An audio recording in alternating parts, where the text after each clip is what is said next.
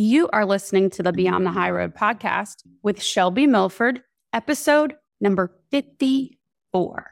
Stay tuned. Welcome to Beyond the High Road.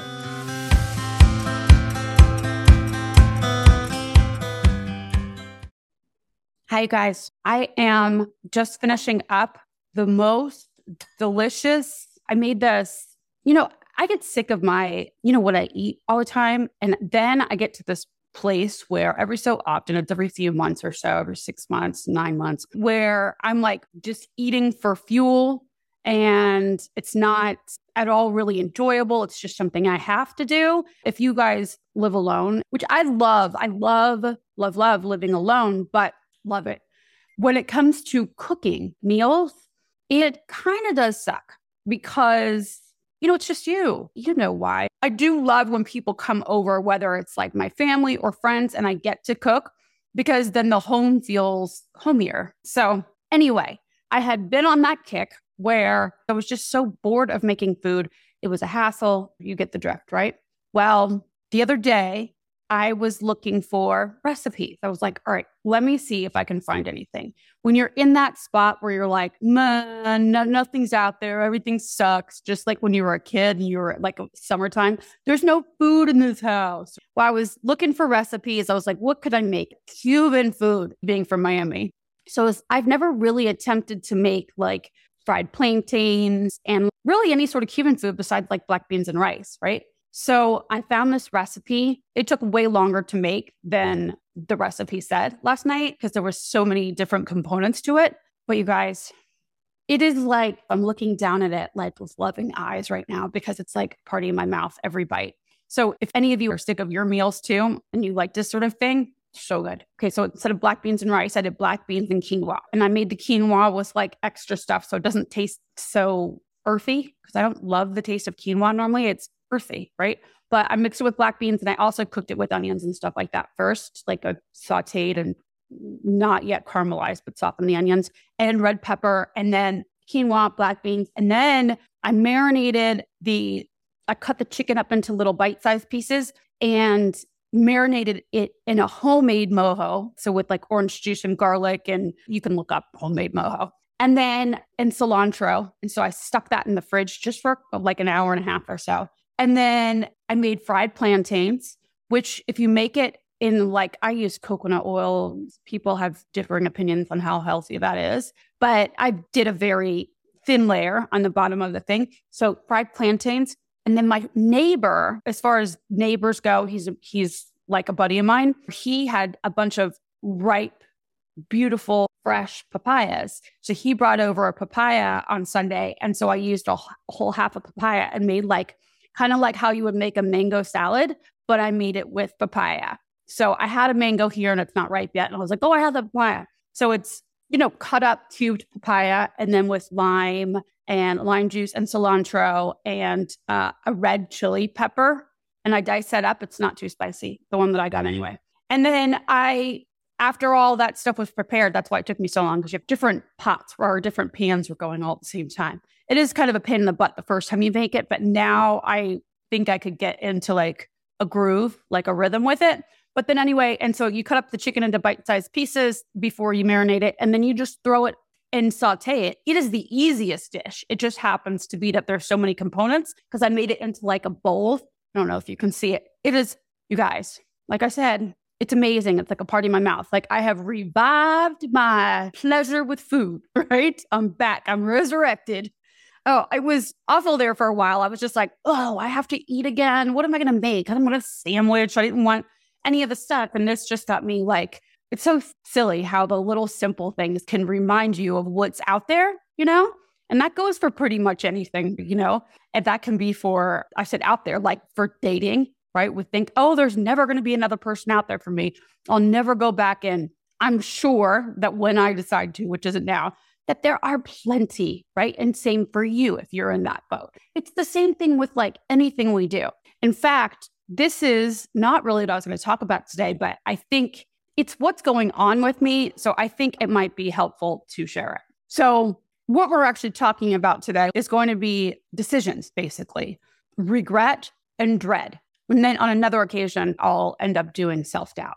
All right. So, this first one I'm going to share with you actually has everything to do with the dread part of this conversation today. Okay, so for my whole life, you guys, I'm distracted because I'm looking back at my cats. not a pretty sight. Let's see if I go like this.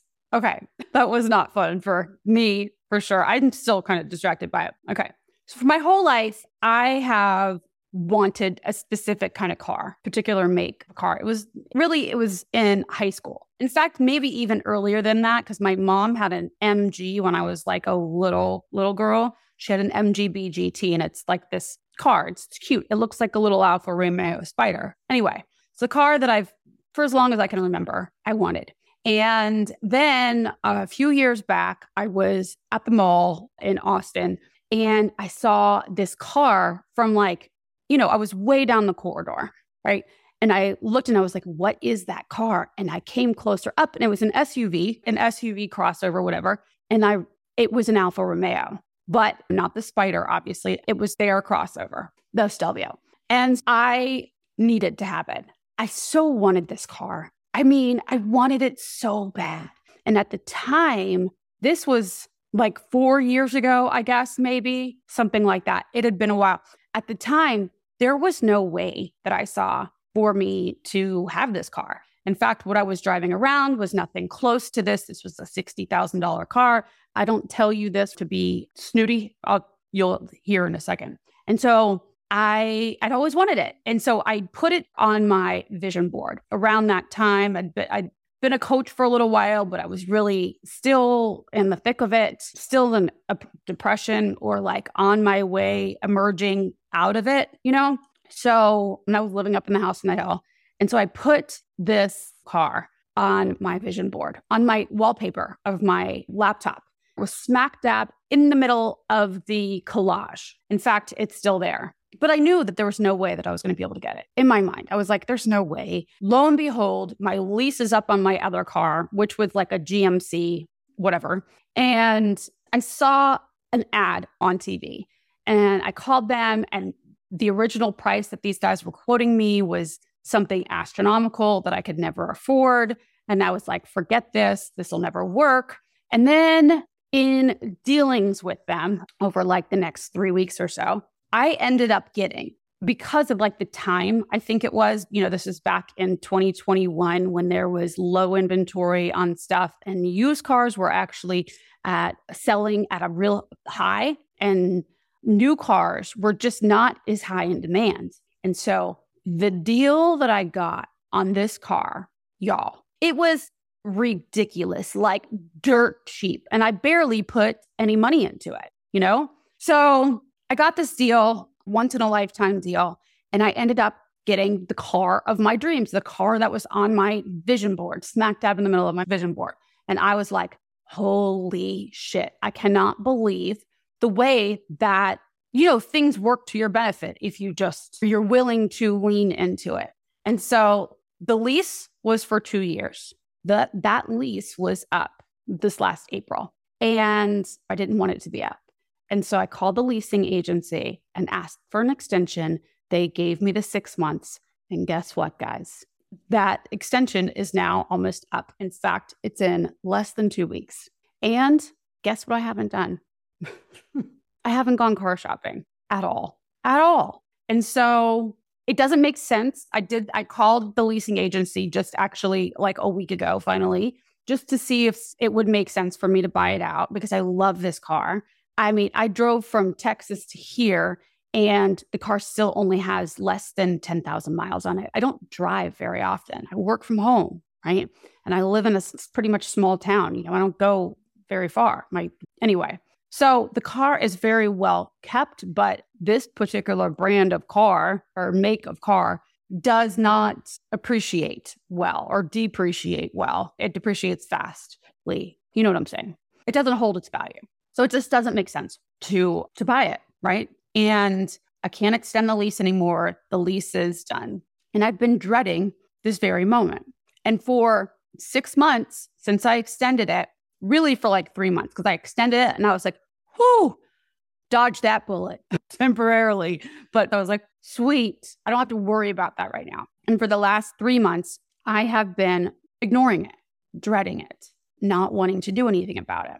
I tell you this story because this is much like I know for me, and I'm assuming for uh, all humans, how we do when we don't want the inevitable to happen or we don't want what we think our worst fear is to come to fruition. So, what do we do? We stick our heads in the sand, right? We pretend it's not happening and we just want it to go away. La, la, la, la, la, la, la, la, right? And then, you know, hope that between now and then, doomsday, that something miraculous will happen and all of a sudden, poof, the car will be yours in my case, you know, in this case. But we do this too. Like I did this many times in my situation of alienation when maybe a court date was coming up and I didn't want to think about it. So I didn't, especially early on in my custody situation. And this actually will tie into the later part of this episode, which is the regret. But so I would pretend like it wasn't happening or it wasn't upcoming because I just didn't have time to think about it. I just want to compartmentalize and make it sound like I'm doing something purposefully or like mindfully. Oh, I just can't think about that right now. Right now, I need to focus on this, right? Which it, I think is a great strategy if you actually are going to go and take care of that thing, right? Before it happens, before it's it's the day, right? In my case, with this situation, with my car situation, now it's to the point where I'm under the gun. And so I've got, you know, just less than two weeks to finagle my way into another deal. But when this whole time, the last two months, what I've been saying to myself is, I don't want to deal with it. I don't know what I'm going to do. Like these are like vague thoughts that are kind of like hanging in my head, weighing me down up there. That are like, you're not going to have a car. You're never going to get a deal like this again. The deal you had was amazing. You're not going to be able to afford the same level of luxury that you had. So now what are you going to get? Blah, blah, blah, blah, blah, blah. Right? Poor me, poor me. Mm. and so instead of actively taking control of this car situation and of my life, really, and coming from a place of authority, I've been la, la, la, la, la, la, la, and living in all of those awful fears, right?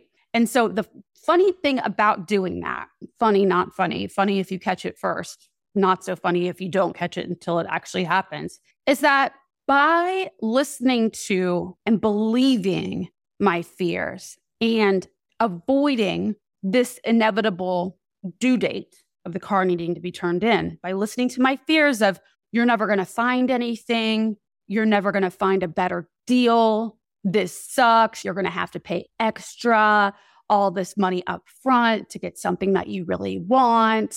All of those kinds of thoughts, I will make happen. They will come to fruition because if I keep going down this road, and I already have up until just, I think it's 12 days before I have to turn it in, I'm going to have less and less options the closer I get to the date of turn in, right? If it's the day of turn in and I go in there, guess what? This guy's going to know that I don't have any other options.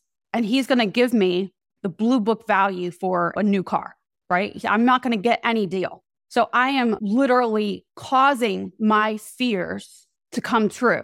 Does that make sense? So I'm not going to get a good deal. Of course, I'm not going to get a good deal if I wait until the last minute and I have no other options besides taking an Uber home and being without a car. What was the other thought, fear of mine? You're not going to have a car.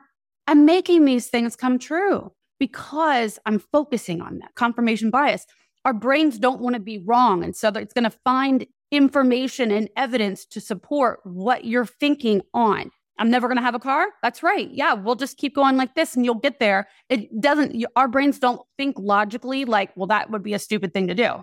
Now, your prefrontal does, but this part of the brain, your subconscious, the part that's running you, does not. There's no logic there. So it's going to, to, oh, no car, no car. This is how we do it.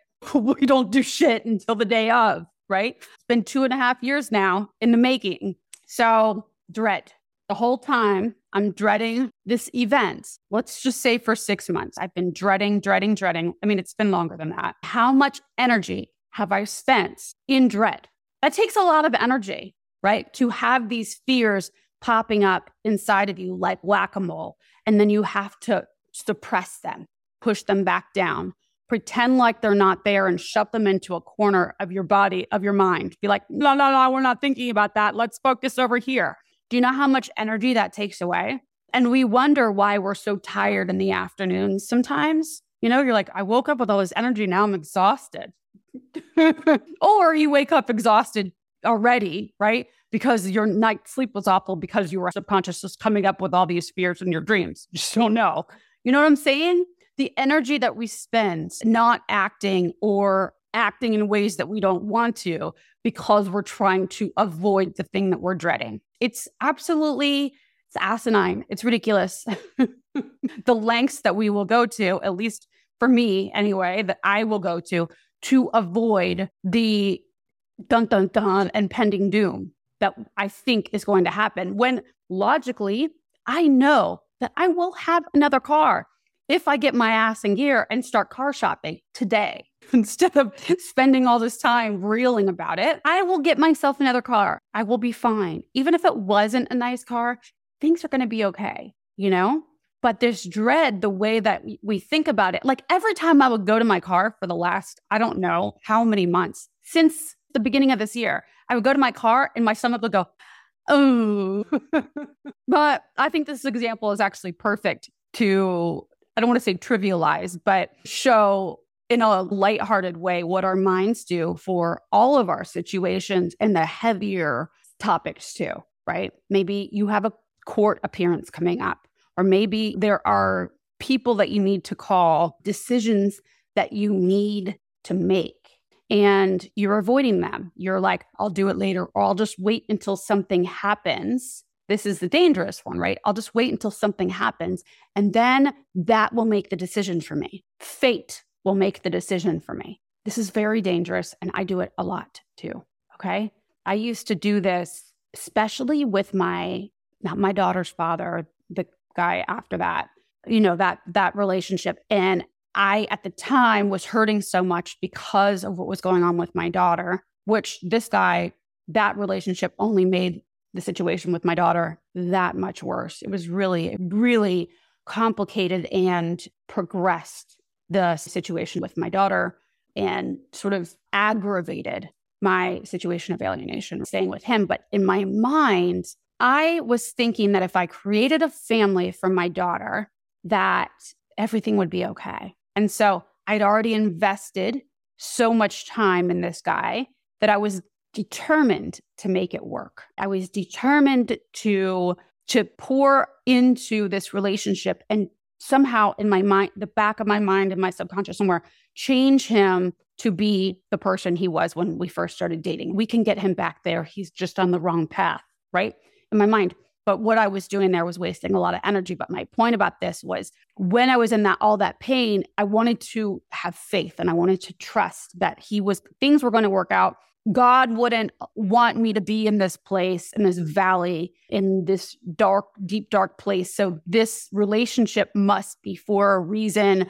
And so what I would say is I'm going to trust, I'm going to be the good Christian wife who is going to trust that what happened happened for a reason. But then what that gave me the permission, if you will, to do was to sit in idle, just waiting and not making any decisions with regard to my situation of alienation. And we talk about regret. This is one place that I, if I look back on my life, on my life and the decisions I made throughout this alienation, this is one area that I will tell you without a doubt that I, I do regret. I regret, I know I have compassion for myself. Like I know that in that spot, I was truly, I was trying to, I everything in me, this will bring me to tears, but I was trying to do what was right and what was best for my daughter and for for us, for my daughter and me, the situation, right?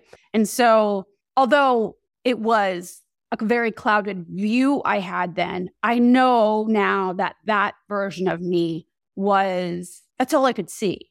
And I was do I was trying to do right. But now looking back, of course, I have so much more clarity, right? So much has happened and I'm stepped away from that situation and I can look back and see where the error of my thinking was. The errors, many of them in my thinking were.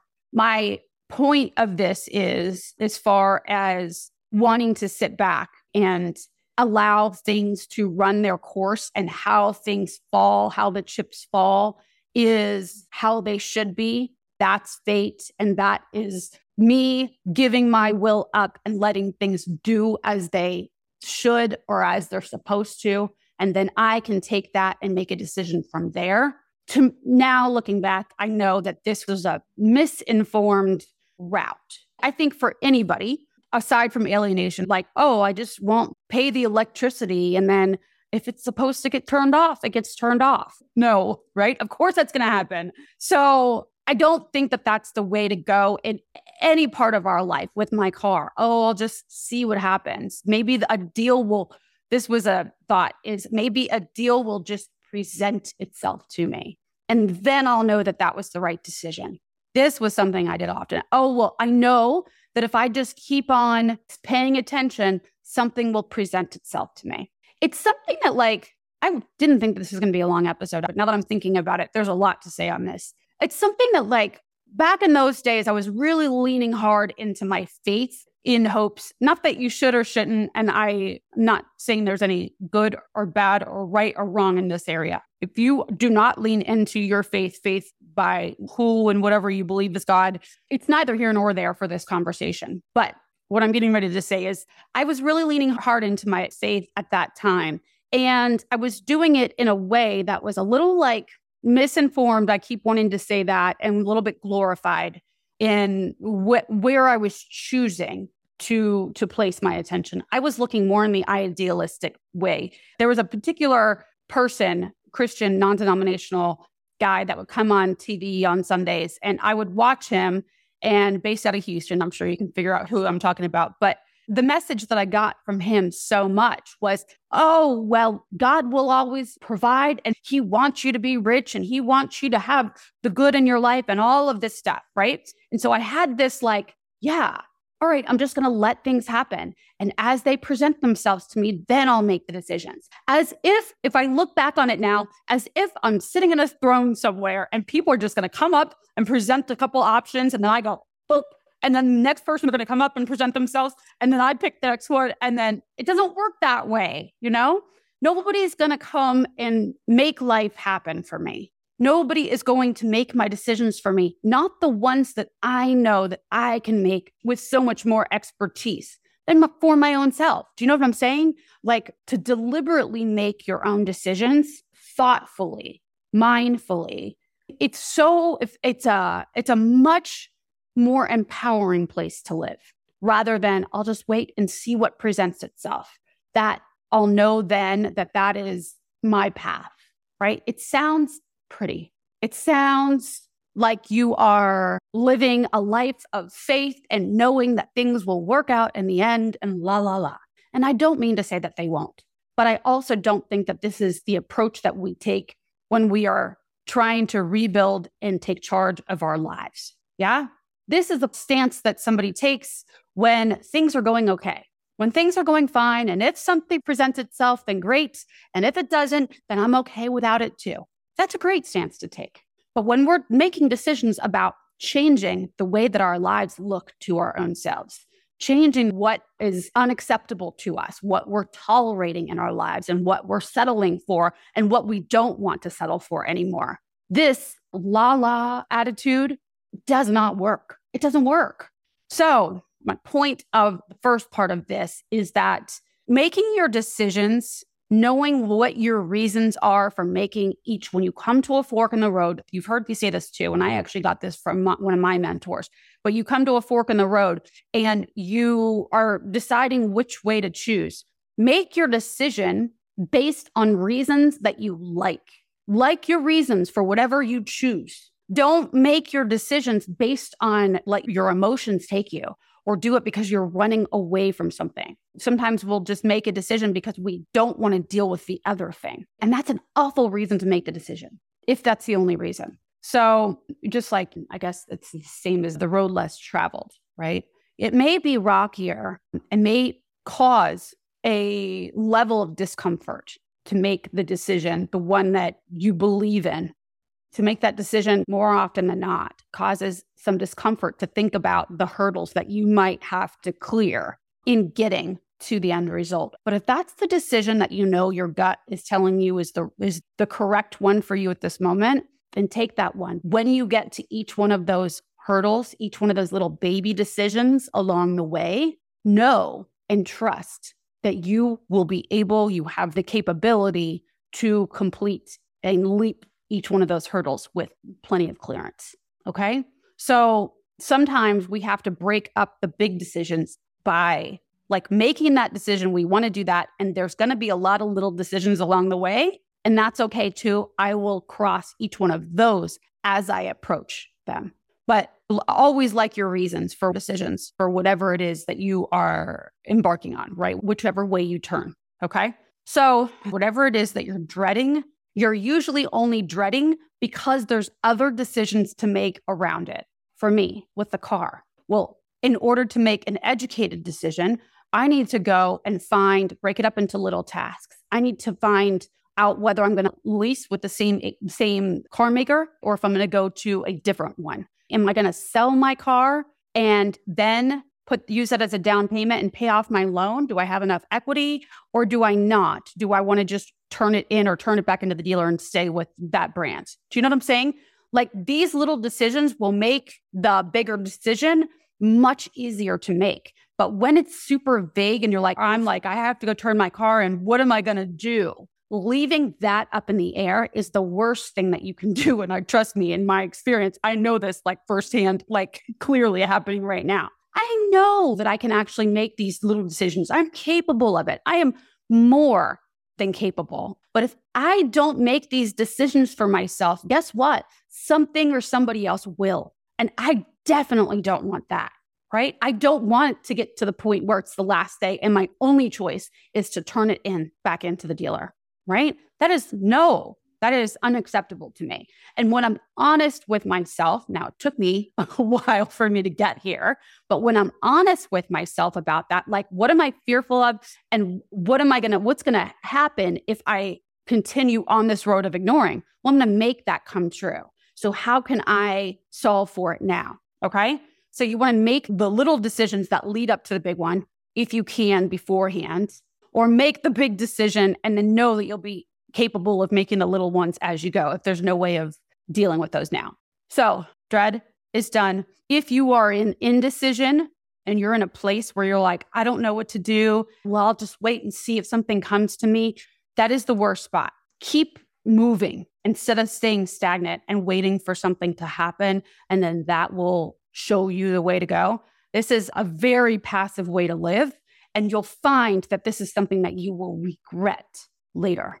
Okay. And maybe even cause you shame, a lot of shame later for not taking more action. Right.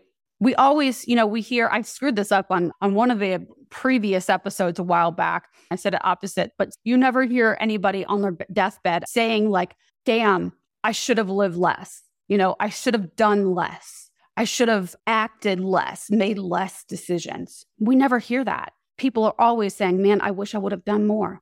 I wish I would have decided, made the decision, and gone and taken the risks to better myself, to be with people, to connect in more better, been more present and connected on a deeper level, right? That is what we hear about. And so when you're making decisions, think about it that way. Will I regret the decision to do or not do this decision in five or 10 years from now? always that's the way that i do also like especially if you're just learning to not drink or not over anything in your life the the day that you want to do the habit like if you get a craving or an urge the question i always encourage my clients to ask themselves is tomorrow will you regret not doing it? Think of future you and what he or she would really want for you to do. That's really the simple answer for it is think of you one, five, ten years down the road, looking back, the more evolved version of you. What would they want you to do? Okay. That's, and you, if you get to a quiet spot, you'll know what your answer is. And you already usually do if you're in a place of indecision right now. You know, because it's the answer that you kind of maybe either keeps you awake at night or maybe is one of the first things that you think about when you wake up in the morning. But yeah, there's like a quiet voice inside of you that's like, this is what you need to do. This is what you don't need to do. And that voice will not be talking out of shame. That voice will not be like, you need to do this. You should know better. It's not that tone. It's the quiet, confident voice, right? Sure voice that's like, this is what you need to do, you know? So there's that. Also, I think regret can be a very useful tool, a very useful emotion if you're learning something. If you're taking whatever it is that you are actively regretting and you're able to then make amendments and changes in the way that you behave today. Okay. I think it's very useful. What's not useful is if you shame yourself and punish yourself about the thing that you regret. Okay. Oftentimes we don't make that distinction. There is a fine line there of using regret to grow you, to alter your now and future footsteps. You learn, okay, I did that and that did not help me at all. And now I'm going to try a different way. Just like I was talking about with my situation with my daughter and with the guy I was with, where, you know, I have compassion for that me today. It would be, and it was easy for me years ago to really shame myself and, God, how come you didn't see? Like, what is wrong with you? And to take on almost the voice that I heard in court when I was being cross examined, when I was being looked at with like, you know, contempt. And so that is definitely not the answer for me. And so I've even learned from that, right? And I know now that I can I can put myself back in that spot and I I felt I can feel today the desperation that I felt back then in wanting to create an environment for my daughter that was supportive and loving and this family that I was trying to create for her. I know what I was doing. And so my heart was in the right place. It's just that my mind was so clouded with trauma, really, you know? And so I know that now. And so I don't have to shame myself like I once did a lot for a long period of time. I really did. But so, yeah, so I mean, so I can learn from the mistakes that I made back then. And now I know too that making decisions from an, a very active, authoritative, from my own life, you know, place provides me with the most satisfaction. I feel accomplished, you know, that I am intentioned and confident in my own knowledge and expertise on my own life and what I know is right for me today. And being able to take charge in most cases, other than my car here. it's so funny. I was laughing at myself because I'm like, you know, I coach people all day long about making decisions and about being honest about what's in front of them and taking responsibility for their lives. And here I am with this car situation doing the same thing that I coach my clients to not do. So, anyway, I thought it was funny. Or maybe I don't coach them to not do it, but to coach them through it so that they're making decisions with all of their decisions from a place of empowerment. And I was doing the exact opposite of that right? And I wasn't making a decision and I was hoping it would just go away, disappear, poof into, I don't know. And all of a sudden, you know, cars would what drive up to my driveway and present themselves to me. I don't know what I was thinking, but it wasn't going to work. I was literally on the pathway to making all of those fears come true. So, anyway, I hope that this helps somebody. Decisions, make them is really what I've got for you. Make them, make them. And anytime that you are in dread. It's just because you're telling yourself that either you can't handle it, that the result is going to be awful, that you really, it's just boils down to you can't handle it and you're not going to be able to o- overcome it. But I just want to just encourage you to break that down. What can't you handle? Ask yourself. What can't you overcome? What is it you think is going to happen? And is it possible that by sticking your head in the sand, you will make that thing that you fear come true? This is amazing to look at because many, many, many, many times, in fact, I, I venture to say almost all of the times, by avoiding it, you will make that fear come true. Okay. So make the decisions, even if that means that you make little ones to get to the big one. Okay. Don't avoid them. And don't expect, well, I mean, you can, I guess, if you want to, but I would like to offer that you don't expect things to options to just come and present themselves to you as you go, because that just is an excuse for you. And I do it too. So I don't mean to point fingers, but that's just an excuse for you to stay passive and, and inactive. And your life will pass you by and you won't make any of those decisions. Okay. And if decisions are made, they won't be made by you. They will have been made by the alienating party or somebody else that you don't want making your decisions. And this is it. Who do you want to be making the decisions in your life? I know that you don't want the alienator or possibly even your children to be making these decisions for you. Okay. And so please start making those decisions. Please, I beg you. You don't want them making your decisions for you. Okay. You are the expert in your life. You can make the most amazing things happen for you if you just apply yourself. I promise. So, we're going to be talking about very soon. I think maybe next week, we'll be talking about self doubt to back this episode up. Okay. All right, you lovelies. That's for my dads and for my moms out there. I love you guys. And I hope you have a wonderful, wonderful week. And don't forget to rate and review, please please, please. Hey, for those of you who have been looking, can't find where to actually submit the review, if you're on Apple Podcasts, you have to scroll down. You're in the main sh- the show page, like Beyond the High Road, and you have to scroll like past where you see all of the episodes listed. You know, scroll down like maybe I think they show you like five of the most recent episodes, and then once you get down to the to the bottom of that page, there will be this tiny little purple with an underline saying write a review. It's tiny. Like you could miss it for sure. People miss it all the time. But yeah, it's it's there. Just says submit a review or write a review or something like that. Just scroll down. It's there. Okay, guys. Have a wonderful and you guys also, you know what? In just two weeks, actually, I think on the date that my car needs to be turned in, two weeks will be our year anniversary. One whole year. It's the day that I turn my car in and have a new, shining, beautiful new car, hopefully. Anyway, all right. Talk to you soon. Thanks so much for listening today, guys. I'm honored that you chose to share your time with me. If you like what you've been hearing and you want more, come join me in the new monthly membership, where we take the concepts that you hear about here and using a logical framework, you learn to apply them to your specific situations upgrading your thoughts and your life, even while experiencing the grief of alienation. For more information, go to beyondthehighroad.com. See you soon.